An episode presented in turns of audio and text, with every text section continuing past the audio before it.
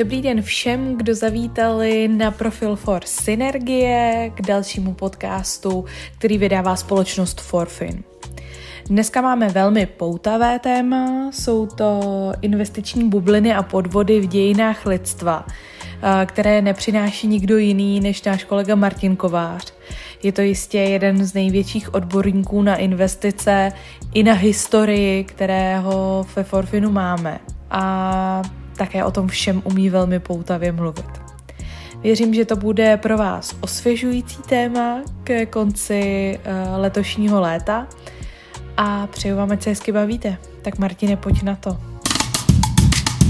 Dovolil jsem si pro vás nachystat uh, setkání investiční na téma investiční bubliny a podvody v dějinách lidstva. Dnes mi přijde, že dnešní doba, která je v řadě věcí unikátní, tak nabízí prostory pro různé chyby a já jsem se pomocí různých příkladů v historii pokusil vám udělat dějovou linku, kde byste si mohli najít podobenství či zkušenost, tak abyste se vyhnuli vy, ať už svými osobními penězi nebo nedej bože klientskými penězi, zbytečným chybám a rozšířili jste si obzory a věřím, že aspoň malá část toho, co tady vám budu prezentovat, vám bude někdy užitečná. Tak pojďme se na to společně podívat. První, čím začneme, je tulipánová horečka. Málo kdo z nás to bude pamatovat. Přeneseme se do Holandska začátkem 17. století. Byla to velice impozantní doba. Holandsko v té době ještě patřilo pod uh, Rakous, rakouské císařství. Byla to doba, kdy už byla objevena uh, pro Evropu opět Amerika. Po Kinzi, který tam připlul kolem roku 1000, tak roku 1492 ji pro nás znovu objevil Krištof Kolumbus. A byla to doba, kdy proudil zámořský obchod. Eh, z Jižní Ameriky se dováželo stříbro, z Karibiku se dovážely dovážela cukrová třtina, bavlna, tabák a tak dále. A Holandsko jako se stávalo zámořskou velmocí a holandská města velmi a velmi bohatla. A stalo se v tomto příběhu to, že se tam objevila nádherná rostlina. Nevím, jak se na tom s tulipány, ale mám tulipány moc rád. Jestli jste v Holandsku a vlastně v Nizozemí nikdy nebyli, vřele vám to doporučuji k návštěvě, jakmile to situace umožní. A ty tulipánové háje jsou opravdu nádherné, všema barvami hrající. Je to pastva pro oči, je to radost, eh, je škoda to nevidět. Vřele doporučuji. A tu samou radost, avšak eh, posunutou do extrému, měli i před těmi 400 lety, kdy se tam objevila tato odrůda Semper Augustus roku 1624, dostala se tam prej z Osmanské říše, ale málo kdo to pamatuje. A v těch lidech zbudila takovou radost eh, a její možnosti křížení a barevné, to, že se to začalo považovat za aktivum. Stávalo se to, že najednou ta cena té cibulky tulipánové rostla a rostla a stalo se to sebe naplňujícím proroctvím. Vlastně i reálná cena způsobila to, že se z toho stalo investiční, investiční aktivum, za které se prodávaly povozy, koně, úrody a v extrémním období v roce 1936, kdy to kulminovalo, tak prý podle legend za tři velmi vzácné tulipánové cibulky se nabízel i měšťanský pivovar v Utrechtu. K tomu obchodu prý nakonec nedošlo a to byl vrchol té bubliny. Potom se to stalo cenově nedostupný a někteří lidé se i zamysleli, že možná to neodpovídá reálnému užitku ty tulipánové cibulky a kompletně ten trh spadnul. Tím, že v tom bylo namočeno takřka celé holandské, holandské obyvatelstvo od těch méně šťastných movitých až po ty velmi movité šťastné, tak zasáhlo to úplně všechny a ztráty některých investorů byly třeba 90% a tak dále. Hodně lidí se bohužel i zadlužilo na to, aby mohlo do toho investovat a stalo se vlastně to, že z nádherné květiny, z nádherné cibulky, která je úžasná, tak se stalo investičně bohužel přeceněné aktivum a vedlo to k dočasnému hospodářskému útlemu v Holandsku a mnoho let se z toho celá holandská ekonomika zpamatovávalo a mělo to i celou řadu osobních, osobních doher. Rembrandt van můj velmi oblíbený malíř, autor slav, mimo jiné slavné noční hlídky, tak ten osobně si zaspekuloval také a stalo se to, že roku 1657 nejenže přišel o peníze, ale musel prodat i svůj dům, střechu nad hlavou, protože nejenže přišel o peníze při spekulaci s tulipánovými cibulkami, ale bohužel ve chřadnoucí ekonomice se neprodávaly ani jeho nádherné obrazy. Škoda, že jsme si v té době toho více jako nekoupili, dneska by to byl velmi dobrý investiční počin, takže nebylo to pro něj nejšťastnější období, i přesto stvořil nádherné, nádherná díla, které obohacují kulturu celého lidstva. Je to příběh Rembrandta, Rembrandta van Rine. Pojďme dál. To, co jsem pro vás vybral, jsou dvě ve stejném období shodné bubliny cenové. Posouváme se o necelých 100 let. Tentokrát nebyla kolonizovaná střední a latinská Amerika, ale velmi se rozšiřovala Amerika severní. Bylo to v období, kdy se rozšiřovaly Spojené státy směrem na západ, směrem do údolí řeky Mississippi a dále. A zároveň se objevoval zbytek světa. Bylo to období velkých zaoceánských objevů. Tato první bublina roku 1720 byla to tichomořská bublina. A odehrávala se tehdejší Velké Británii, která se stala, začala stávat největší, největší mořskou velmocí a hospodářskou velmocí. A byla to spekulace s akciemi společností Jižních moří, která měla od vlády monopol na veškeré zámořské objevy, jakýkoliv ostrov se objevil, měla monopol i na obchodování s komoditami v trouhelníku, což bylo ne, kromě rumu zbraní, tak i trochu otroci. A díky tomu ta společnost měla velké, velké zisky a spekulovalo se. V tomto případě se konkrétně objevilo poprvé nákup managementem firmy vlastních akcí, aby to povzbudili. Opět akcie této společnosti vylítly do takřka nesmyslných výšin a pak došlo ke kolapsu v jeden den a opět to zasáhlo britskou ekonomiku velmi a bylo tam mnoho smutných příběhů. Francouzi, aby jim nezáviděli, tak ve stejné době probíhala spekulativní bublina, tak tentokrát Mississippská. Za ní byl pan John Law, což byl skotský, skotský dobrodruh, který se dostal do přízně francouzského regenta a vlastně přesvědčilo by ve Francii udělal banku, která začala vydávat, vydávat bankovky nekryté zlatem a zároveň založil společnost, Mississippskou společnost. V té době bylo ještě Mississippi, nebo obecně střední Amerika, střed Ameriky, Spojených států amerických v dnešní době, tak patřili Francii až do roku 1803, kdy prodal Napoleon Američanům. No a věřilo se, že oblast řeky Mississippi bude neskutečně bohatá a že přinese naleziště zlata, diamantů a tak dále. Proto obrovské množství francouzských lidí investovalo do akcí této společnosti a pozůstatkem je založení třeba města New Orleans, které je jako krásné, nicméně k nalezištím zlata ani dalších drajíkovů nedošlo a zjistilo se, že bohužel ty akcie jsou nesmyslné a zároveň i ta banka, která to vydávala, i nekryté peníze uh, drahými kovy, tak uh, bohužel těch peněz vydal víc, než byla reálná podstata a došlo ke kolapsu nejen těch akcí, i reálné ekonomiky a to, že francouzi přestali věřit na dlouhou dobu papírovým penězům. Takže to bylo ve stejné době odehrávající se. Opět, co to způsobilo, nová doba, nové objevy, uh, nadšení lidí, očekávání takřka nereálná ze změny světa a bohužel vytvořená cenová bublina. Je, bavíme se i o době zlatého standardu, takže když někdo říká, že v dobách zlatého standardu bubliny nebyly možné, byly. Tak pojďme dál do historie. Tentokrát tady mám uh, ne cenovou bublinu, ale jeden podvod.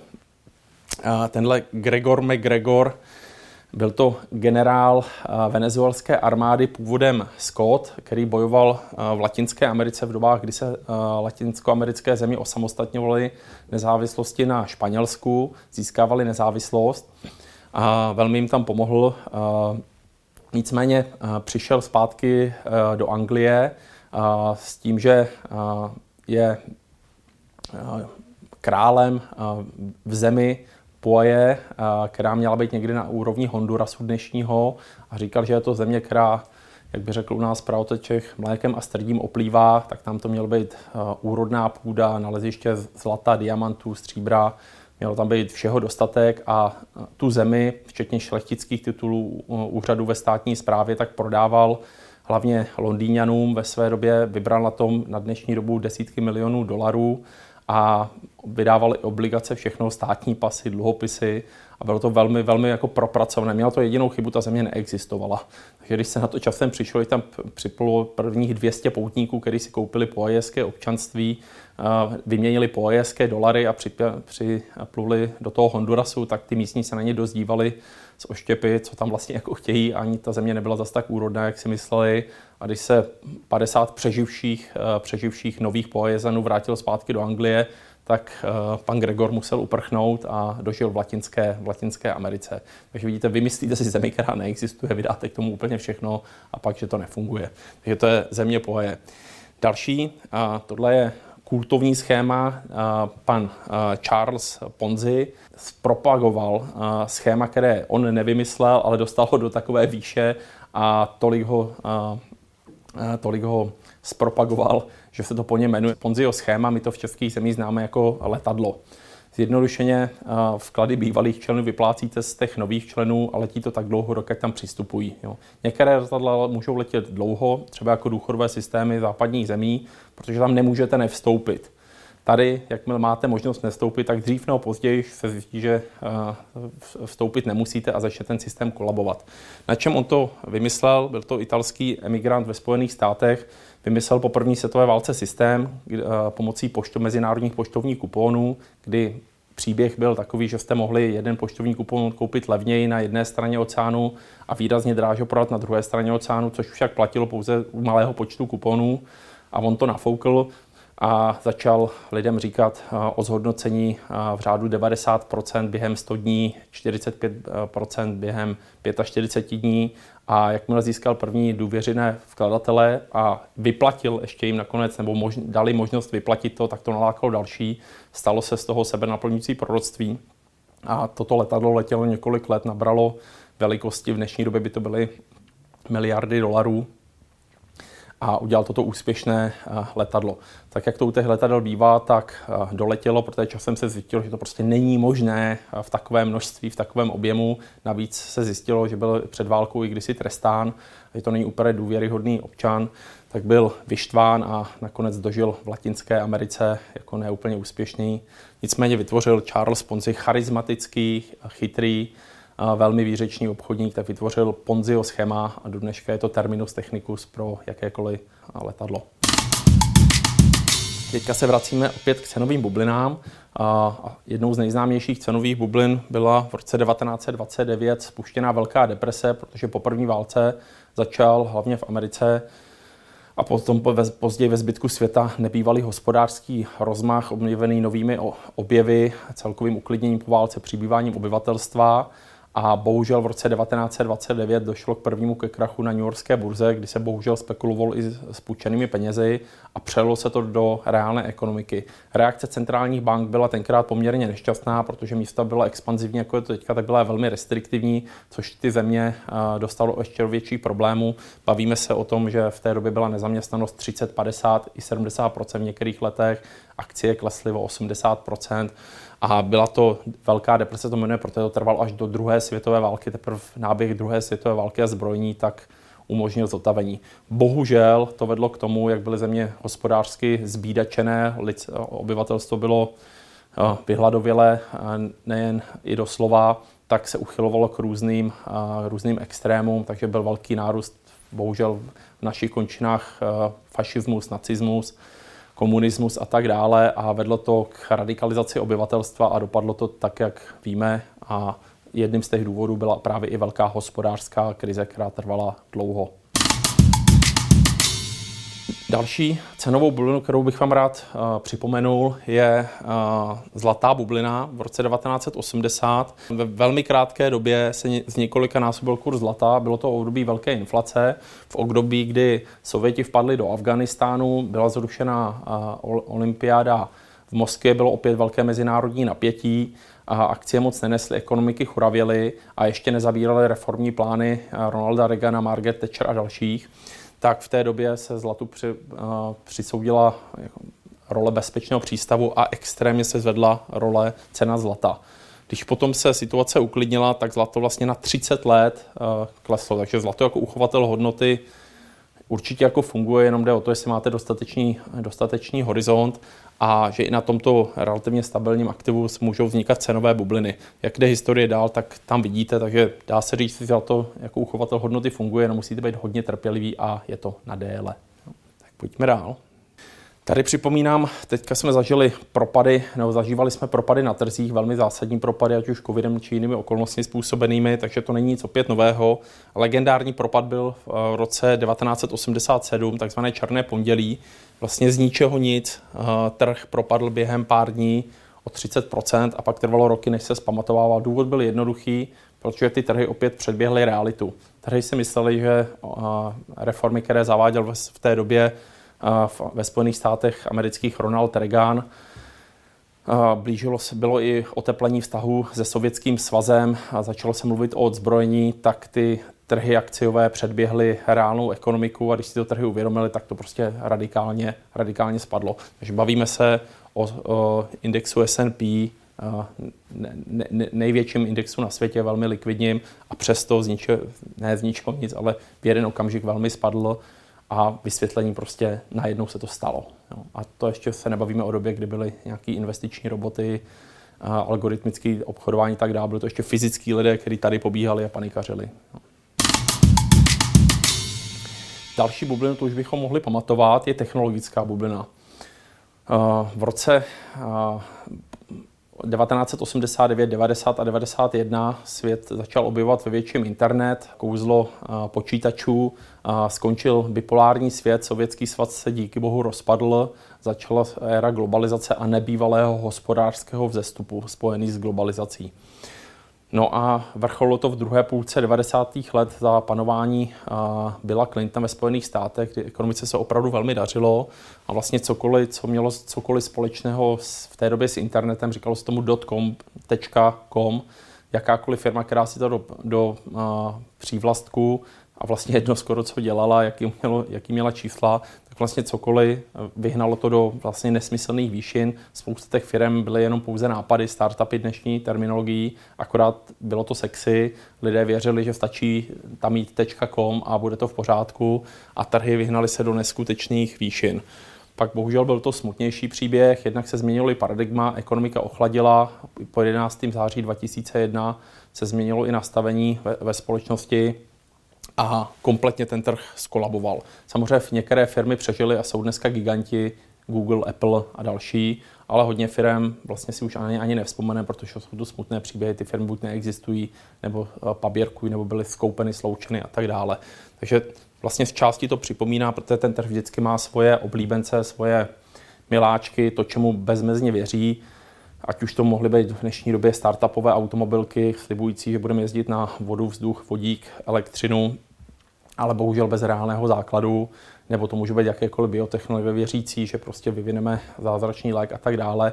Někdy to vyjde, ale často také ne. Tak dotkomová bublina jedním z poučení, že sektorové investování je spíše zpestření portfolia, je potřeba být opatrný a pokud možno nekupovat na extrémně drahých valuacích. No, tady je dokladem toto. Tak pojďme dále.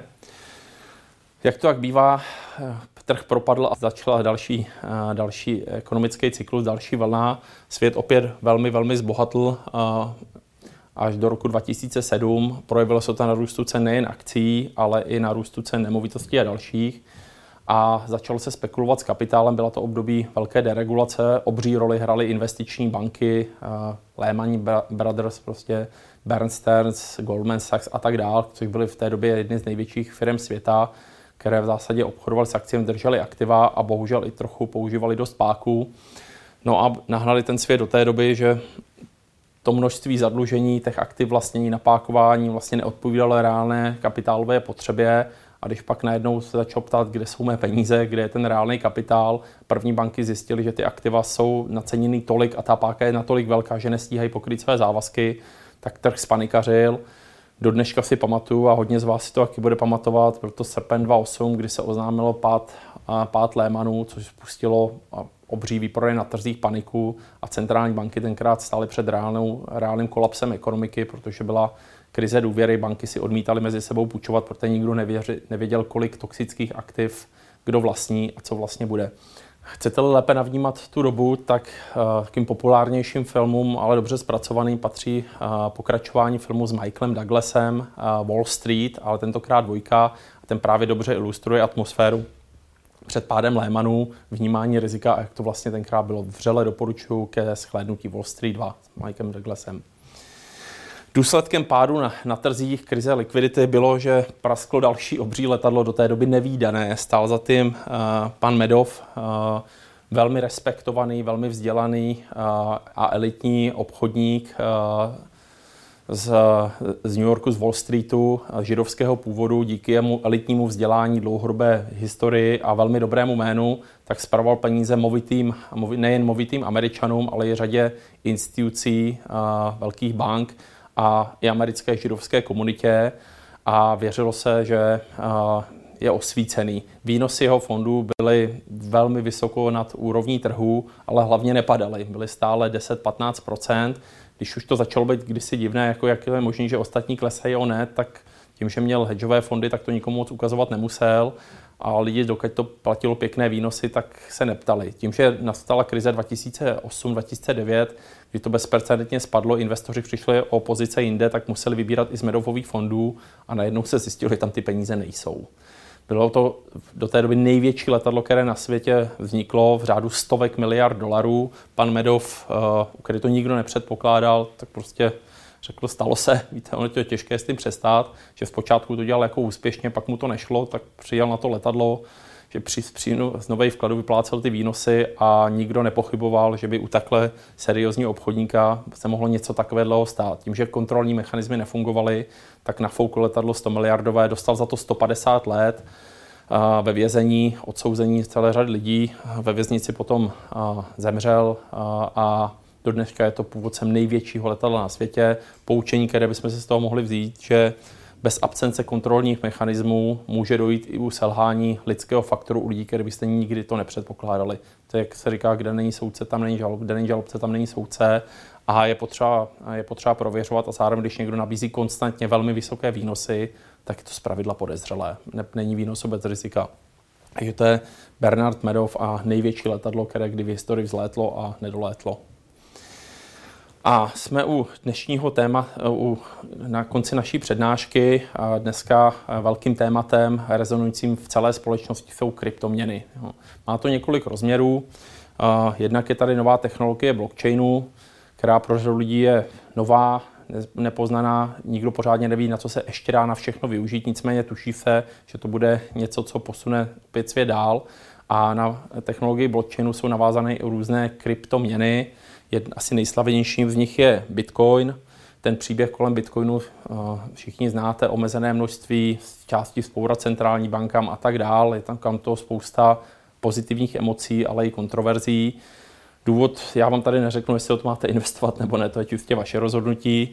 Za mě, když se podíváte na uh, ty vzestupy obří a to zároveň pády, tak bych jenom rád řekl, protože vím, že se sami o tom možná uvažujete, nebo klienti se na to vás ptají, Tady bych jenom prosím apeloval, jak jste viděli několikrát v historii, kdyby se náhodou ukázalo, že ten příběh je jiný, že Bitcoin nebude, ale budou třeba jiné kryptoměny, nebo celkově ten trh dopadne jinak, tak jenom, aby v tom člověk neměl celoživotní úspory, aby se na to opravdu díval jako na doplňkové zpestření portfolia, na osvěžení portfolia, zvýšení výnosy potenciálu, ale opravdu jako doplněk a dával tam ty peníze a smířil se s tím, že to může být 50% nahoru, 50% dolů a byl zkrátka jako opatrnější a nesázel všechno na jednu kartu. To jak jsme si ukázali v dějinách lidstva, tak ať už můžete být osvícený, osvícený investor, nebo můžete být nadějný umělec, nebo vlastně kdokoliv, tak se často můžete splít a když něco roste velmi rychle, nebo ještě to není úplně probáda, není jisté, tak je dobré na to nesázet, ať nepřijdete jako Rembrandt Farin o dům, nebo ať se zbytečně kvůli tomu nezadlužujete. Zpestření portfolia s malou částí naprosto v pořádku, pak, když vám to chutná, pak, když se vám to hodí do portfolia. Nicméně bych prosil a nabádal k obezřetnosti, protože pravda, čas ukáže, kdo měl, kdo měl pravdu, jak to vlastně bude. Nicméně tady bych vybídl, prosím, k obezřetnosti. Jo. Grafy znáte, to si všechno najdete, to, co máte, ale pomocí těch historických úkazů jsem vám chtěl říci, že to, nemůže, že to může být uh, různý vývoj cen aktiv, ale zároveň na některých kryptoměnách to může být samozřejmě i podvod, nebo neříkám kryptoměnách, ale na schématech na to navázaných, kdy posíláte peníze někam na východní Slovensko a firma to spravuje z Belize a uzavíráte smlouvu někde v, eh, v Hongkongu, tak byl bych asi jako opatrnější. No. Takže takhle. Milé kolegyně, kolegové, já vám děkuji za pozornost. Věřím, že aspoň malá část těch informací vám rozšířila obzory a že vám to k něčemu bude k užitku. Já těším se na osobní setkání. Tak já osobně jsem o investičních bublinách nevěděla vůbec nic. Takže jsem ráda, že nás Martin svým tématem takhle osvěžil a budeme rádi, když zase v budoucnu přijme pozvání do našeho podcastu For Synergie. Vy si mějte moc hezky, podívejte se zatím na náš web forfin.cz. Nezapomeňte, že jsme také spustili web naší dceřiné společnosti HS Property Management, který najdete na hspm.cz a nebo se podívejte na naše sociální sítě a napište nám, jak se máte a třeba se potkáme nad nějakou spoluprácí. Mějte se moc hezky a krásný den.